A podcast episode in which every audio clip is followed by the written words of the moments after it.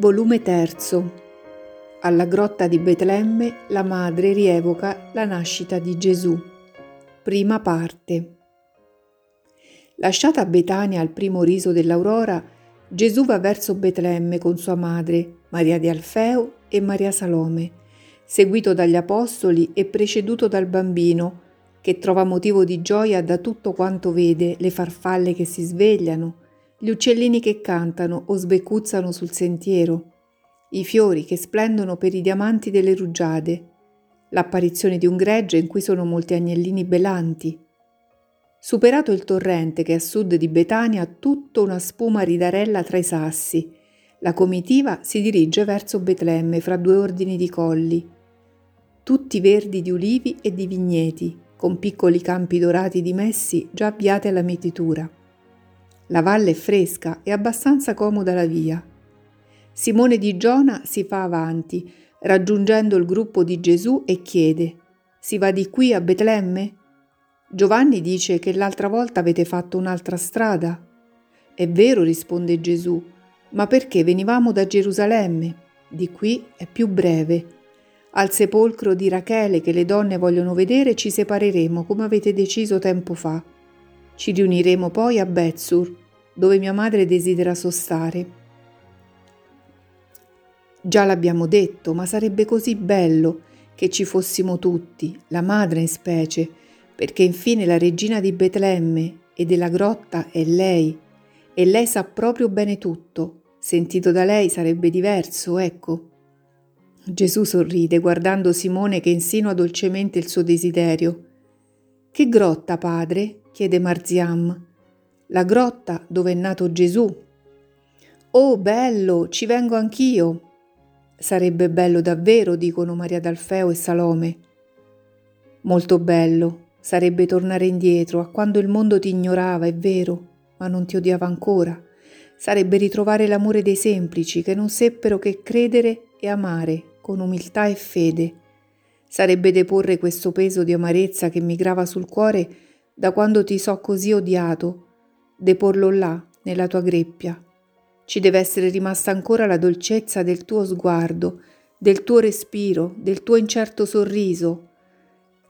E mi carezzerebbero il cuore là. È così amareggiato. Maria parla piano, con desiderio e con mestizia. Allora vi andremo, mamma, conducici tu. Oggi sei tu la maestra e io il bambino che impara.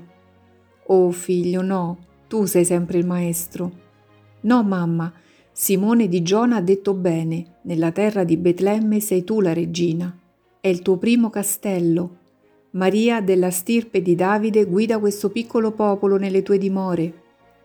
L'Iscariota fa per parlare ma tace. Gesù che vede l'atto e l'interpreta dice se qualcuno per stanchezza o altro non vuole venire, prosegua per Betsur liberamente ma nessuno parla. Proseguono la strada per la fresca valle che va in direzione est-ovest. Poi piegano lievemente a nord per costeggiare un colle che sporge e raggiungono così la via che da Gerusalemme conduce a Betlemme, proprio presso il cubo sormontato da una cupoletta tonda della tomba di Rachele. Tutti si accostano a pregare con riverenza. Qui abbiamo sostato io e Giuseppe. È tutto uguale come allora solo differisce la stagione. Allora era una fredda giornata di Casleu, aveva piovuto e le strade si erano fatte pantanose. Poi era venuto vento gelido e forse nella notte era venuta brina. Le strade si erano indurite, ma tutte solcate dai carri e dalle folle erano come un mare pieno di buche e il mio asinello faticava molto. E tu no, madre mia? Oh, io avevo te e lo guarda con un tale viso beato che commuove. Poi riprende a parlare. Veniva la sera e Giuseppe era molto preoccupato. Si stava levando sempre più forte un vento tagliente. La gente si affrettava verso Betlemme, urtandosi l'una con l'altra, e molti insolentivano il mio asinello che andava così piano, cercando il posto dove mettere gli zoccoli. Pareva sapesse che c'eri tu e che facevi l'ultimo sonno nella cuna del mio seno. Faceva freddo, ma io ero in un ardore, ti sentivo venire, venire. Potresti dire C'ero, mamma, da nove mesi. Sì, ma ora era come se tu venissi dai cieli. I cieli si abbassavano, si abbassavano su me e io ne vedevo gli splendori. Vedevo ardere la divinità nella sua gioia del prossimo tuo Natale e quei fuochi mi penetravano, mi incendiavano, mi astraevano da tutto. Freddo, vento, folle, nulla. Io vedevo Dio. Ogni tanto, con sforzo, riuscivo a riportare il mio spirito sulla terra e sorridevo a Giuseppe, che aveva paura del freddo e della fatica per me, e che guidava l'asinello per tema che inciampasse, e che mi ravvolgeva nella coperta per tema che mi raffreddassi, ma nulla poteva accadere. Le scosse io non le sentivo, mi pareva di procedere su un cammino di stelle fra nuvole di candore, sorretta da angeli, e sorridevo prima a te. Ti guardavo attraverso le barriere della carne, dormire coi pugnelli stretti nel tuo lettino di rose vive, mio boccio di giglio. Poi sorridevo allo sposo così afflitto, così afflitto, per rincuorarlo, poi alla gente che non sapeva che già respirava nell'aura del Salvatore. Sostammo presso la tomba di Rachele per far riposare un momento l'asinello e per mangiare un poco di pane e olive, le nostre provviste da poveri ma io non avevo fame, non potevo avere fame. Ero nutrita dalla mia gioia. Riprendemmo il cammino. Venite, vi mostro dove incontrammo il pastore. Non abbiate tema che io sbagli. Io rivivo quell'ora e ritrovo ogni luogo perché vedo tutto attraverso ad una grande luce angelica. Forse lo stuolo angelico è di nuovo qui, invisibile ai corpi, ma visibile alle anime con il suo luminoso candore e tutto si svela e tutto è indicato. Essi non possono sbagliare e mi conducono per gioia mia e per gioia vostra. Ecco, da quel campo a questo venne Elia con le sue pecore e Giuseppe gli chiese del latte per me. E lì, in quel prato, sostammo mentre lui mungeva il latte caldo e ristoratore e dava i suoi consigli a Giuseppe. Venite, venite. Ecco, ecco il sentiero dell'ultima valletta prima di Betlemme. Abbiamo preso questo perché la strada principale nell'imminenza della città era un arruffo di persone e di cavalcature. Ecco Betlemme. Oh cara, cara terra dei miei padri che mi hai dato il primo bacio di mio figlio. Ti sei aperta, buona e fragrante come il pane di cui hai il nome, per dare il pane vero al mondo morente di fame. Mi hai abbracciata tu, in cui è rimasto il materno amore di Rachele, come una madre, terra santa della davidica Betlemme, primo tempio al Salvatore, alla stella del mattino nata da Giacobbe, per segnare la rotta dei cieli a tutta l'umanità. Guardatela com'è bella in questa primavera, ma anche allora, benché i campi e i vigneti fossero spogli, era bella. Un velo leggero di brina tornava a splendere su rami nudi ed essi divenivano spolverati di diamanti, come fossero avvolti in un impalpabile velo paradisiaco. Ogni casa fumava nel suo cammino per l'imminente cena, e il fumo salendo di scaglione in scaglione fino a questo ciglio mostrava la città, essa pure velata. Tutto era casto, raccolto, in attesa di te, di te, figlio. La terra ti sentiva venire e ti avrebbero sentito anche i betlemiti, perché cattivi non sono, anche se voi non lo credete.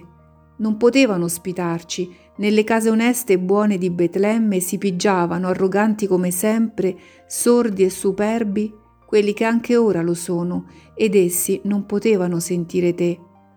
Quanti farisei, sadducei, erodiani, scribi e seniti c'erano mai o il loro essere ottusi ora viene ancora dall'essere stati duri di cuore, allora.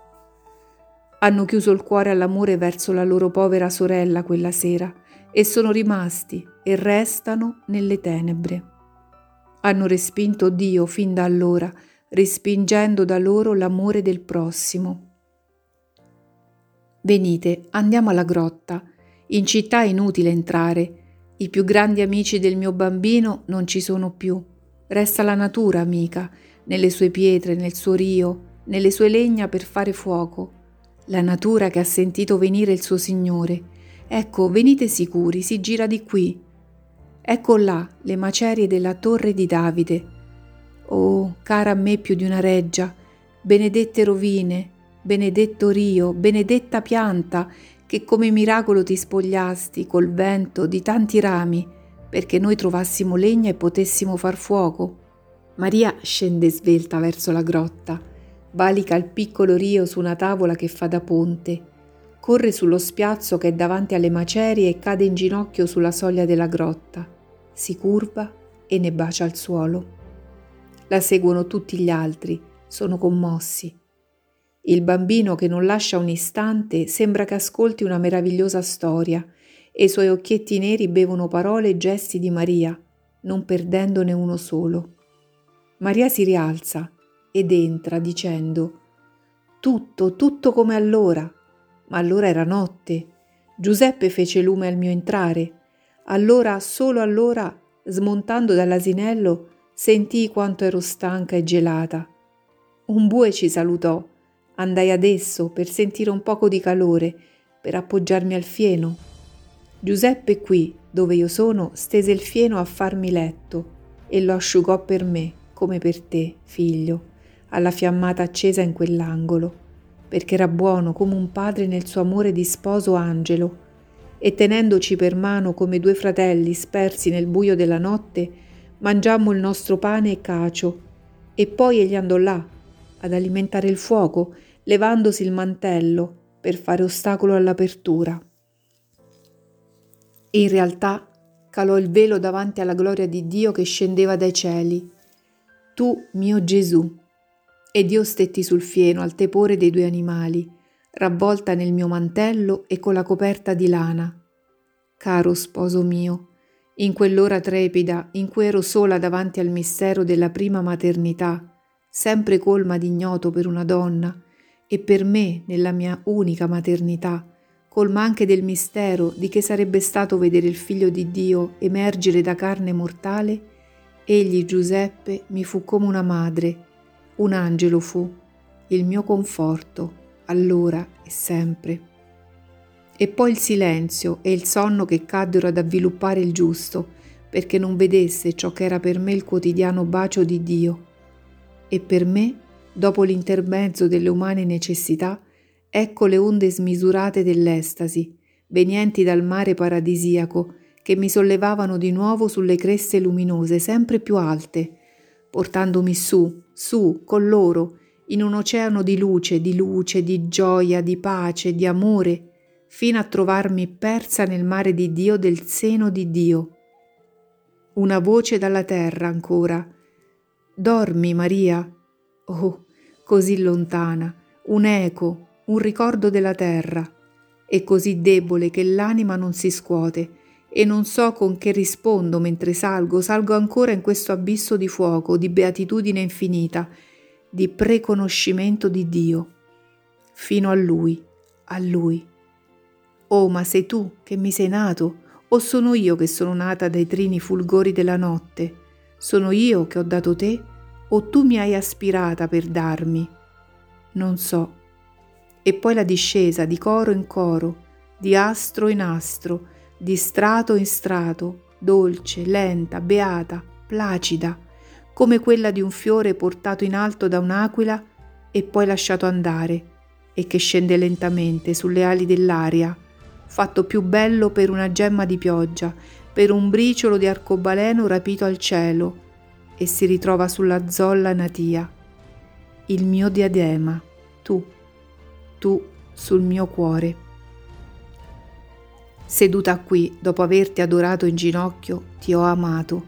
Finalmente ti ho potuto amare senza barriere di carne e da qui mi sono mossa per portarti all'amore di quello che come me era degno di amarti fra i primi e qui fra queste due rustiche colonne ti ho offerto al Padre, e qui tu hai riposato per la prima volta sul cuore di Giuseppe, e poi ti ho fasciato e insieme ti abbiamo deposto qui. Io ti cullavo mentre Giuseppe asciugava il fieno alla fiamma e lo teneva caldo, poi mettendolo sul suo petto e poi lì ad adorarti tutti e due, così curvi su te come io ora a bere il tuo respiro, a vedere a che annichilimento può condurre l'amore, a piangere le lacrime che si piangono certo in cielo per la gioia inesausta di vedere Dio.